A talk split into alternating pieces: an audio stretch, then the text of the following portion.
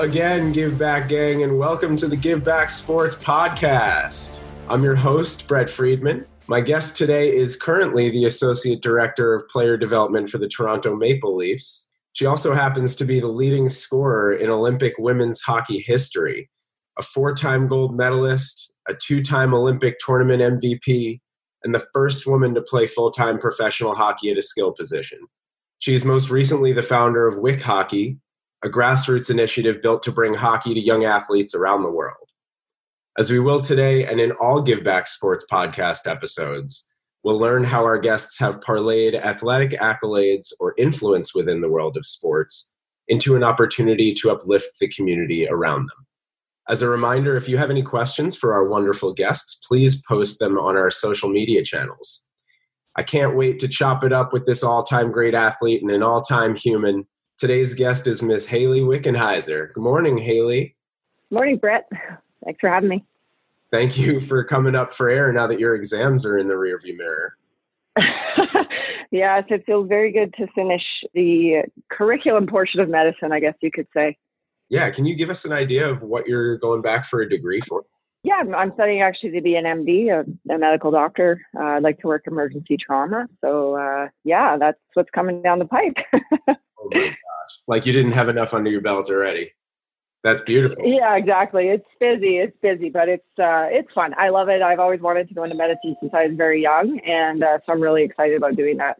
Wow. So this was always something that you kind of had your eye on but knew that it wasn't something you could pursue until after your playing career was over? Yeah, exactly. I knew that it was going to be uh, too hard to do medicine and hockey at the same time. So the best thought I had was uh, play as long as I can until that uh, that I can't anymore, and then medicine couldn't wait anymore. So I had to make a decision, and uh, yeah, here I am. I'm in my uh, my second of third year at the University of Calgary, and uh, I really enjoy it. It's a nice change. I I run around quite a bit back and forth from Toronto to Calgary to make it all work. But it's uh, it's a lot of fun.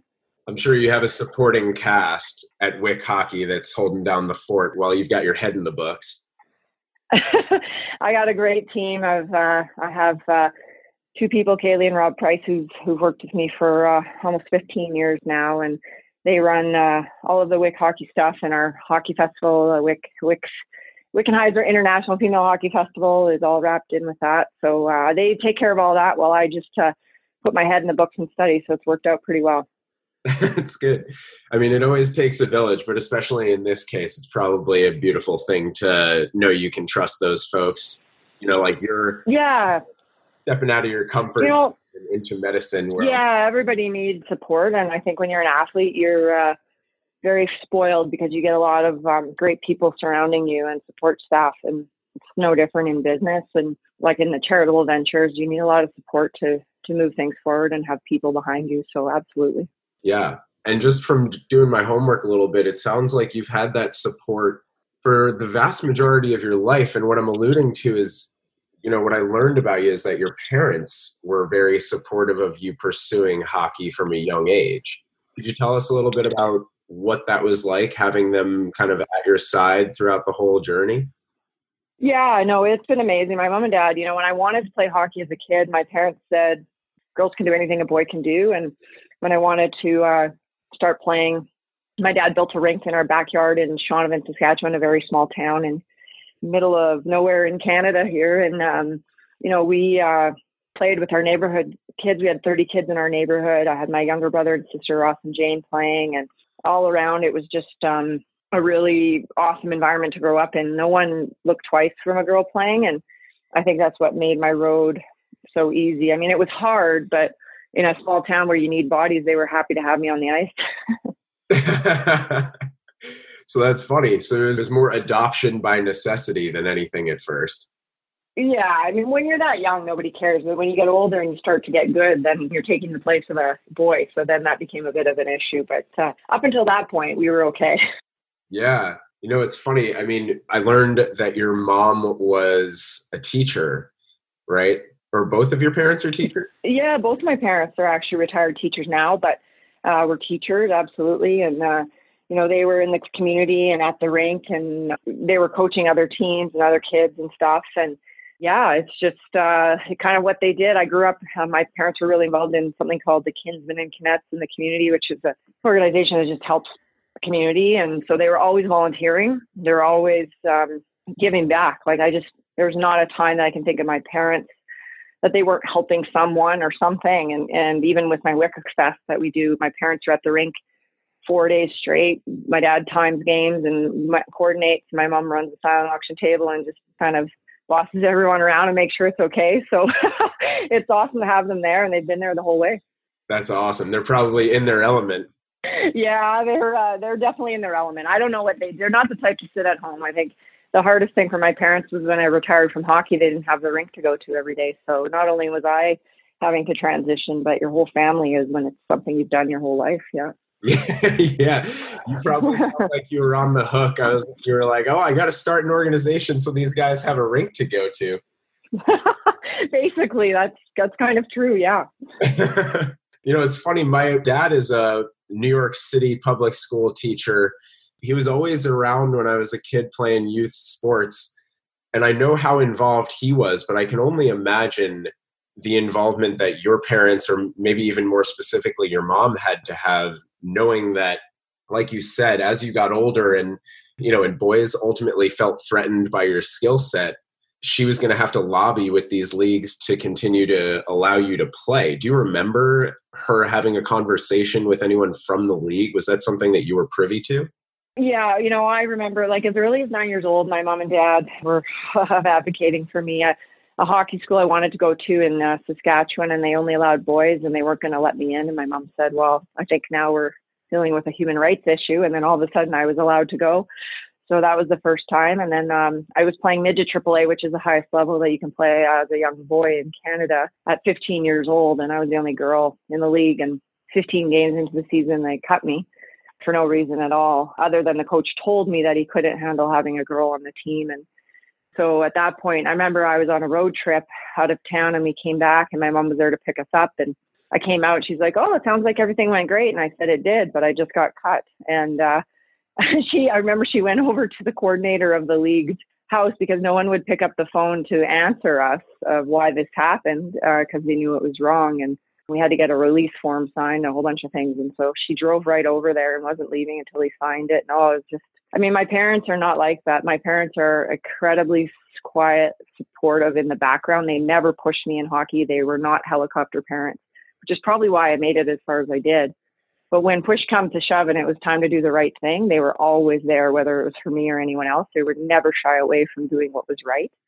And um, I think they really instilled that into me now, where, you know, even in medicine, when things are hard, you always have that moral compass that you must do the right thing. So, something I appreciate being older now.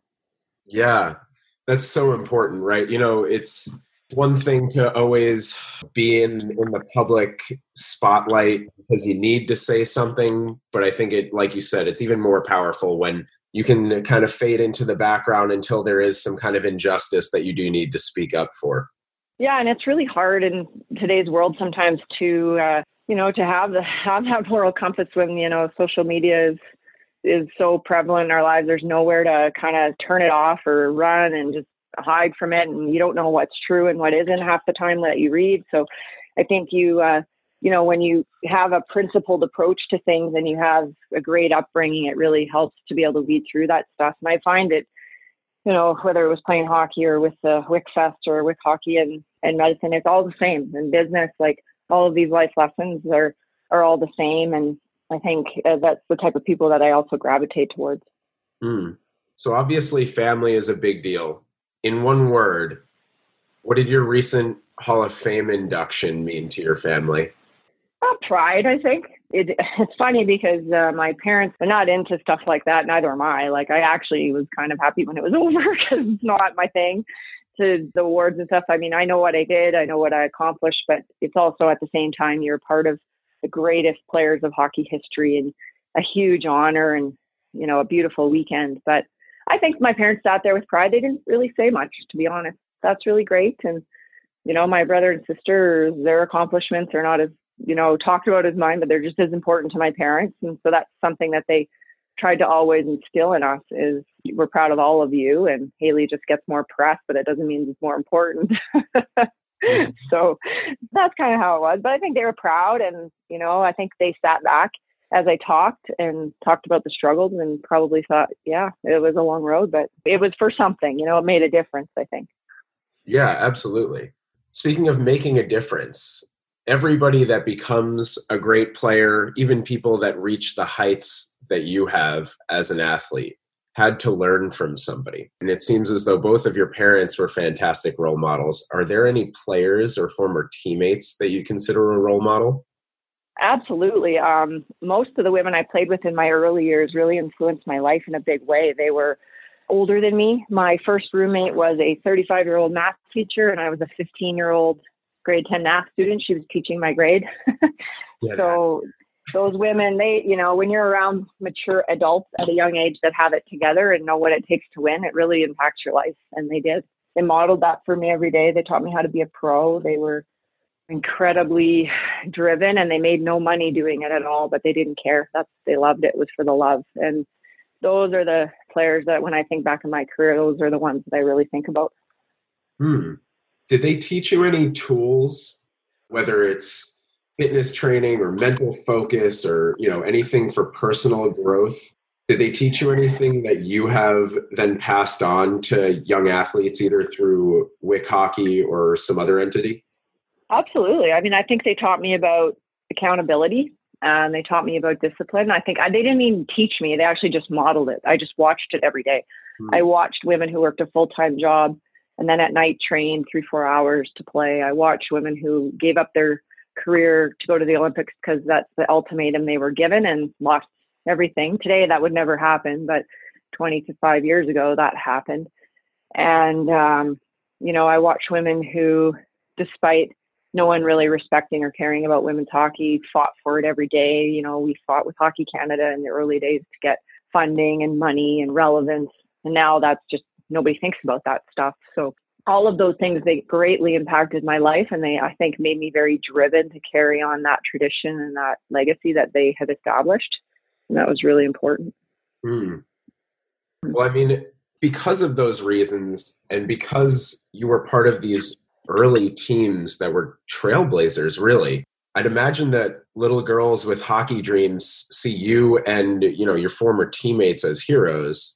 What would you say to those little girls who are trying to pursue their dreams as a hockey player? Yeah, I mean, absolutely. I think that uh, they do look up to the Olympic team. They do look up to um, the players that play. And we know that in each Olympic Games, there's a 50% bump in the registration in Canada and the US after the Olympics is over in women's hockey. So I think the message I have for the young girls is, you know, a lot of people told me when I was a kid that don't bother, girls don't play hockey, you should figure skate or knit or do something that girls do. and, uh, you know, I'm here to say that I kind of had this, you know, everybody has a bucket list. I did this TED talk and I called it, you know, bucket because, you know, we all have our bucket list in life of things we want to do. But I had my buck it, things that I had to kind of buck the system, buck the traditional stereotypes. And I had my list and I just like look back and I just keep checking them off as I went. And I couldn't have done it alone. I had a lot of support around me to make that happen. But that's kind of uh, the approach that I had. And, you know, if you love something enough, you'll find a way to do it. I really believe that. Yeah, I agree. I always say when there's a will, there's a way, and stuff like that. You know, cliches like that oftentimes get brushed aside as just a cliche. But uh, you know, when you assign a certain amount of emphasis on it, and when you truly believe it, it could become a reality. Yeah, and I think just the relentless pursuit of whatever it is you're trying to do, sort of a narrow-minded focus, a single-minded focus, is what it takes, and it's very also at the same time, you know this was oftentimes I've got a 19 year old son.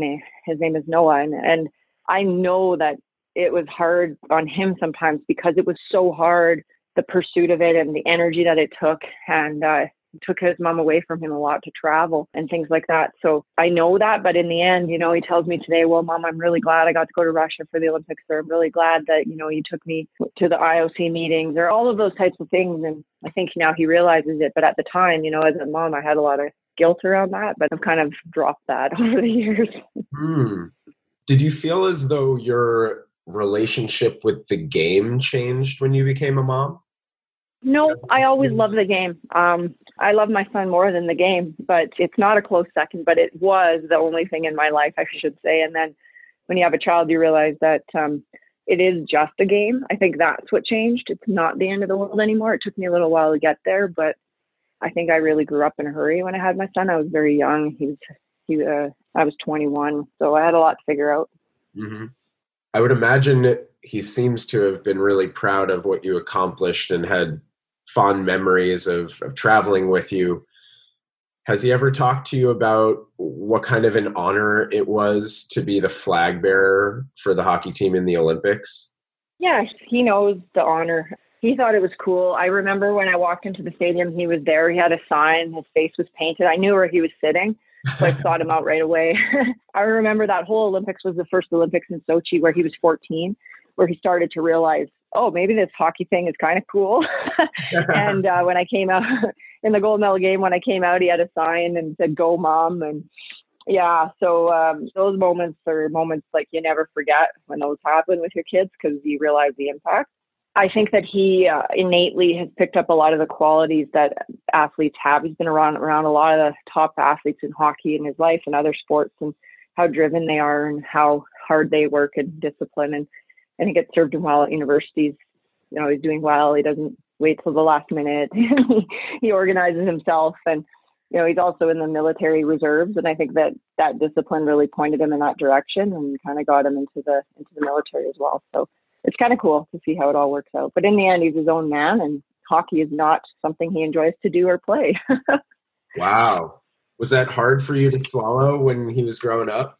No, not at all. I knew. I knew the second I put his skates on when he was two that this was not happening. So, yeah. right, so you can just tell. You can just tell. so you've had some time yeah. to get over it at least. oh yeah, no, no, I was over it. I was over it initially. so Hayley, can you give us an idea of what's up next for Wick Hockey? I think the Canadian Tire mm-hmm. Wickenheiser World Female Hockey Festival is the next mountain for you to climb. Is that right? Yeah, yeah. If you're curious what it is, it's www.wickfest.com and we have it in Calgary. We just finished Calgary. We're we're launching uh, up again in Surrey at the end of January, and then we're moving into probably Halifax next year, Toronto. Uh, we're speaking to markets like Nashville and Tampa Bay as well, and hopefully something on the West Coast. Yeah, it's exciting. We deal with uh, 3,000 kids over two weekends in Calgary. 7,000 people come through our doors, and basically what it is is they get a chance to play five hockey games, but at the same time they also uh, can sign up for off ice sessions, things like mental training and nutrition and education opportunities and things like that. And um, just get a chance to really, uh, I guess, uh, get themselves well rounded as an athlete. We bring in NHL players and other Olympic athletes from other sports, and it's just overall a very uh, cool weekend. And we don't make any money on these events. It all goes back to the charities Jumpstart and Kids Sport, and um, or just to running the event for the next year. We just try to roll it over and, and keep it going. So um, we've had teams from all over the world. We've had teams from China, India, Finland, Czech Republic, all over the US and Canada, and Mexico as well has come for seven or eight years in a row. So it's been pretty awesome experience. That really is amazing, especially the fact that it's a nonprofit endeavor is something that makes my heart pump. Uh, it's something that I'm sure resonates with our listeners as well. And I would imagine that like, yeah. the tournament on the ice is going to be as you know spirited and well contested. I think what me and the rest of the listeners are actually probably more interested in is something you alluded to, and that's the personal and leadership development that you have, like that program that you've developed for mm-hmm. these young athletes. Yeah, because you know anybody can go to a hockey tournament. They're a dime a dozen, but not everybody gets access to Olympic athletes and to experts and world experts in their field and gets to, to get up close with, you know, Kaillie Humphries, Olympic bobsledder, Erica Wiebe, Olympic uh, wrestler, gold medalist, and, you know, rub shoulders with NHL players, like, and just learn from them and be in the environment. And some of the top coaches in the world, Bobby Clarke and Brian Burke, Trevor Lim, and all of these hockey legends um, that we've had come through our doors. Um, we even had the Prime Minister, Justin Trudeau, show up last year.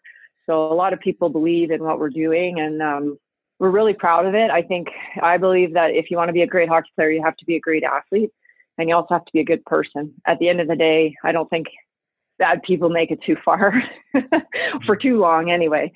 You know, I think if we can in, just intrinsically instill the, skills that these young women have, that, you know, not everyone's going to the Olympics. I bet you out of 30,000 kids I worked with, I don't know, 1% might make the Olympics, maybe, maybe a few more. But they're going to go on to be business people and moms, and they're going to go on to be leaders. And it's what those skills are going to give them in life. And so that's really what I'm about is the, the well-roundedness as a person as a whole. Yeah. And, you know, as crazy as it might sound, it almost seems like hockey is just your vehicle at this point, and you are ushering in an era and a community of people that have really, really positive values, positive work ethic. And again, hockey is just kind of the vehicle to bring these to fruition. Exactly, exactly. Um, you just said it all. You couldn't have said it better. That's my whole goal in what I do. Hockey is a vehicle to do a lot of great things in life, and I was fortunate enough to be good at it and do it for a long time. And and now I'm going to use the other tools that I have as well. I love hearing that. yeah. Um, you were talking about the other regions of the world that were represented at these tournaments. So, mm-hmm. why are places like China, Mexico, Ireland, India, why are those places that you and Danielle wanted to establish roots in for WIC hockey? Yeah, because these places are, you know, people say, well, who cares about hockey in India, especially in the Himalayas? Well, well, I do because, you know, who cares about girls and women in India? Not a lot of people. But I think the way you help people is you help. If I help 30 girls in Ladakh in the northern Himalayas through this hockey initiative, the effect that they're going to have is thousands of people in their region because we know that the way to help people out of poverty is to help women and children. They're the ones that do the work. They're the ones that have the multiple, they have the home and they have jobs. And in a lot of these countries, they're the ones who are given the least amount of opportunity, the least amount of education. And so if we help the women and children, we effectively help the culture and the, the country. And uh, they are empowering and working with thousands of people. It was so interesting to be in India I had a lot of these ex NHL and junior players with me. We had nine of us, and we played the the Indian military, men's military, on an outdoor rink at 13,000 feet in the Himalayas. And I told my guys, I said, I want to actually crush them. Let's beat them by 30 goals because I knew that we could. And we took some of the women on the other team. We pl- had them play with us. And I said, and every chance we get, give them a tap in opportunity to, you know, let them girls score. Uh-huh. So we beat these guys by, yeah, 20 goals. And the girls scored a lot of them. And sometimes we would score just to keep it going. But what happened was they went from disrespecting and not thinking much of these young girls and women to giving them more ice time, to working with them for camps, to helping them. And it's changed their lives. These women have now gotten a sponsorship from Under Armour. They've been able to travel to Malaysia and to some other tournaments. They're funded now by the Indian sport minister, which, like in India, funding ice hockey is crazy. So, like, a lot of these things have really happened because of this young group of girls. So that's why we do it. That's why we have the Mexican national team come. Because, yeah, you know, they're never going to win the Olympics or make it to Pool A in the World Championships. But you know what they're going to do? They're going to go home and make everybody around them better. And that's what this the whole thing is all about. In Europe, yes, hockey is loved, but a lot of these women's programs aren't funded or respected by the organizations. And so this is why we have to empower them, teach them what we did here to get respect. And then when they go home, they can keep fighting there. So it's the survival of the game, it's empowering the women, and it's just doing the right thing in the world through the vehicle and the thing that I know, which is sport. Yeah. Oh, that's such a beautiful story. I love hearing it. I get very passionate. Sorry. yeah, well, that's yeah. why we're talking. yeah. so before we go any further, I do want to know was Prime Minister Trudeau any good? In hockey or politics? uh, let's stick to hockey. yeah, let's stick to hockey. No, he doesn't play. He doesn't skate. Um, he told me that he uh, he loves basketball and he boxed he actually didn't even really know how to handle a stick. I mean, I, okay, he, I give him that he could handle a stick, but no, he's not a hockey player, and and there's you know no problem that with that. Say what you want about our prime minister. What I know he cares about is women and girls in a big way, and that's why he came, and that's why he did what he did. And I really respect the Canadian government and what they did in my initiative and moving forward. they get that side of things. And I, I think lifting women and girls out of poverty is really, really important. Mm, good. All right. Well, I'm glad to hear that. So, if Prime Minister Trudeau couldn't handle a stick, we'll move on. I didn't mean. I guess I shouldn't be so harsh. Only to say he's never played hockey. He's never skated. So no, I know um, that's that's you know, amazing to me. You yeah. think like when you're registering yeah. for as as a government official, they say like, all right, you know, go, go blue line to blue line. Let me see what you're working with.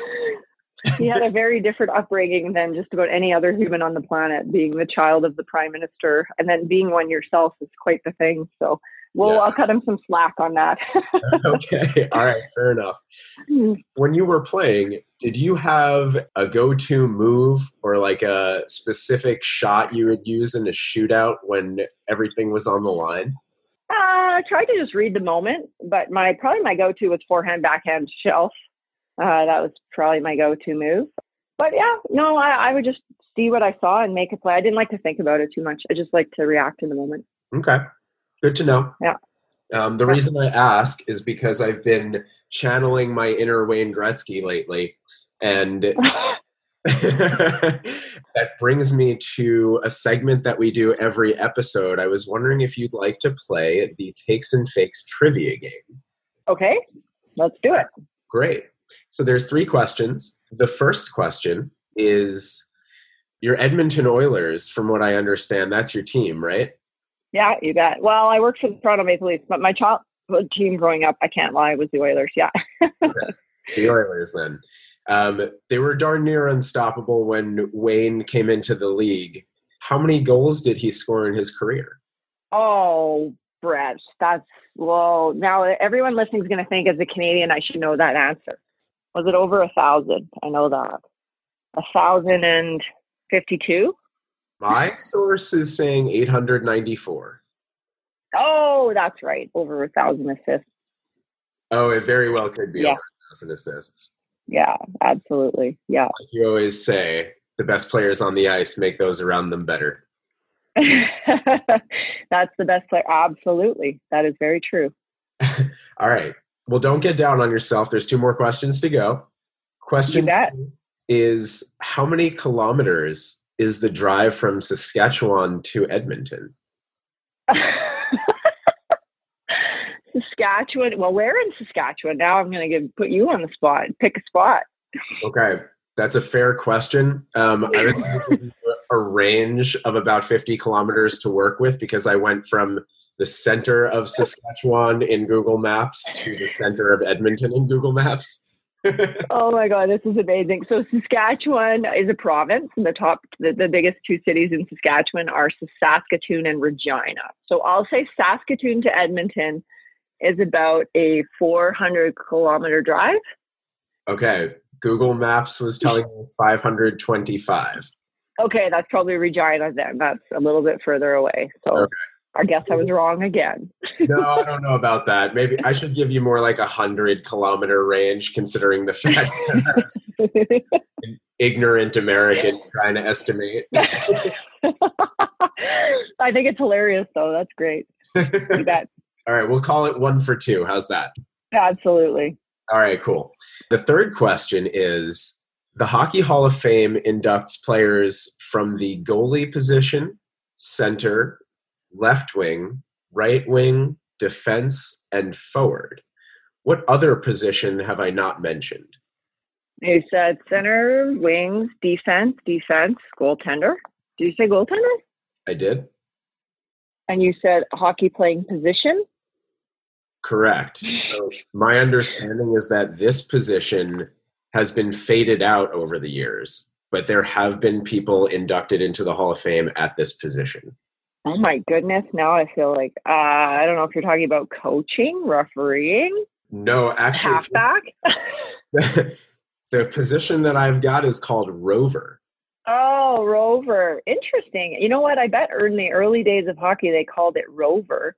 Yeah, that's quite fascinating. I think um, maybe uh, as a center now they would just consider the center the rover, but modern day hockey is going to more like almost every position is roving if you're constantly in motion. So, well, I guess I'm one for three. So interesting. So then the rover I- position has evolved over the years because the wings and the forward and everybody is crossing every line. Whereas in the past, there was only one or two people that were going from blue line to blue line. Yeah, that's true. I think you're right. Absolutely. Yeah. Wow, that's interesting. Yeah. Yeah. Cool. Hey. Yeah. From when you picked up a stick and put on skates to what you see in the NHL now, is there anything else that you think has changed the game really dramatically? I think taking the uh, blue line, like so, like you can make a two line pass, has really changed the game. That's Mm. probably the thing that changed the game the most. Two referees on the ice is changing it. There's been a lot of change in the game, like the speed and all that kind of stuff. So I think that that's probably the biggest one. Yeah. You know, speaking of speed, I was watching this documentary on Netflix called The Game Changers. Have you seen it? I was supposed to watch it actually last night, but I wasn't able to. I, that's that's on the bucket list here to watch. You bet. It's about the culture of the enforcer in hockey. hmm Okay. Mhm. I'm not going to spoil anything, Yeah. but I did hear Bobby Hull say that Wayne Gretzky was spared from this barbaric fighting culture that existed in North American professional hockey leagues because he had Yeah. a talent that was great enough to protect. And right. that was really interesting to me because it sounded like people around him recognized the talent that he had and he was worthy of protection. Oh yeah, no protection, and I actually think fighting should stay in hockey. Not because I enjoy fighting, but because it deters cheap hits and dirty shots, and players taking advantage of one another to know that there is someone on the other team that is going to take that in, matter into their own hands. So I actually don't think it's not uh, head trauma and head injuries are not often the result of fighting because that actually happens very rarely now if you watch the NHL Yeah. but to have the opportunity to fight um, if something goes out of hand, I still think it's a good thing for the game of hockey, actually. But very, very rarely, I think that that's the key. Is we have to we have to change the way we think about fighting, and uh, we have to learn to respect players better, especially head. Uh, that that is something that is also changing the game and is very fast changing. Yeah. Yeah, I mean that's the reason that I brought up speed is because these guys are moving. I mean, guys and women are, are moving at 30 miles an hour on the ice. That is a weapon. And what they kind of dispelled in this documentary is that you know it's easy to look at fights and say, oh, you know, that's a concussion waiting to happen. But they Right. that more concussions are happening because of open ice hits or checks against the boards. Yeah. And fighting is something that's just kind of a misunderstood element of the culture. Yeah, I do agree with that. I think the game's very fast and and it's rapidly changing. Players are no longer 230 pounds and six foot five; they're five foot 11 and 180 pounds, and uh, they're fast. So yeah, that that is definitely the game. hmm Have you ever been in a fight? Uh, once, yeah, once with the national team. Yeah, I was a full blown fight, but very, very rarely, very rare. Wow. so I'm glad that Wayne Gretzky was protected, obviously, because the man did amazing things. I would argue, and I would imagine that others would, that you are Mhm. Wayne's equivalent if you had to split between genders. Have you ever met Wayne? I know Wayne quite well. Yes, we know each other. We're, I would say we're we're friends. I mean, he called me the night before the Hockey Hall of Fame induction, and and we see each other in rinks and through the years. So yeah, I mean, there's only been ever one Wayne Gretzky. There only always will be. I, I don't put myself at all in that category, but I, I also understand I was a dominant player in the women's game. That that's for sure. But, but there's only one Wayne. He's a special guy and a, a very amazing guy. Yeah. He also, I had the pleasure of meeting Wayne. I was at a bar in a New York City hotel with a coworker who introduced me, Mhm. and he seemed like such a humble, soft spoken, wonderful person. You would never Yeah. expect that he was the greatest, you know? No, yeah, Wayne is a is a very Canadian person. he's very quiet, humble, and he's a great human, and he's the greatest to ever play. So absolutely, yeah. What made the Oilers of the 80s so special? You know, like Wayne needed a supporting cast, right? It, it was the combination of speed and skill, and the the allotment of the greatest players ever, from defense to forward to goaltender. And they were just way better and way smarter than any other team. And the the way they were coached to move the puck as a team, as a unit of five, and the way they played the game, um, maybe the greatest team of the '80s outside of the Montreal Canadiens. So um, very, very dominant team. Absolutely, yeah. You know, I grew up down the street from a family that emigrated from Montreal to New York, and growing up, everything was about the Canadiens with them. Yeah, yeah, of course, on the East Coast, absolutely. Yeah. The U.S. women's soccer team that's demanding equal pay. Yeah, I do. I mean, I see our uh, successful women athletes and women's teams like ours who've been who won, and we had a dynasty in our own way for a long time. And I think that absolutely, when you have success, people listen to you, and it opens a lot of doors that wouldn't otherwise be opened. And for sure, that what's gone on, and I think what women's soccer and women's hockey are doing in the U.S. for equal pay is uh, also amazing. I happen to agree with you. you bet. All right, Hayley, we're honored that you chose to spend some time with us. Thank you for hanging out with the Give Back Gang. We really appreciate it, especially around the holidays. I can't thank you enough. Oh, you bet. And uh, yeah, it's great what you're doing. I wish you all the best with the podcast, and thanks for giving me the time. Thank you. And where can everyone find you okay. in WickFest and hockey and your next event on social media? Yeah, so WickFest, we're at www.wickfest.com and uh, HayleyWickenheiser.com, my name. And then you can find me on uh, Twitter at wick underscore 22 and on Instagram at H, H Chick Wick. And then uh, Facebook, it's uh, just my name. And uh, you'll find uh, everything you need to know there. All right. We'll do some searching. Awesome. Thanks again, Hayley.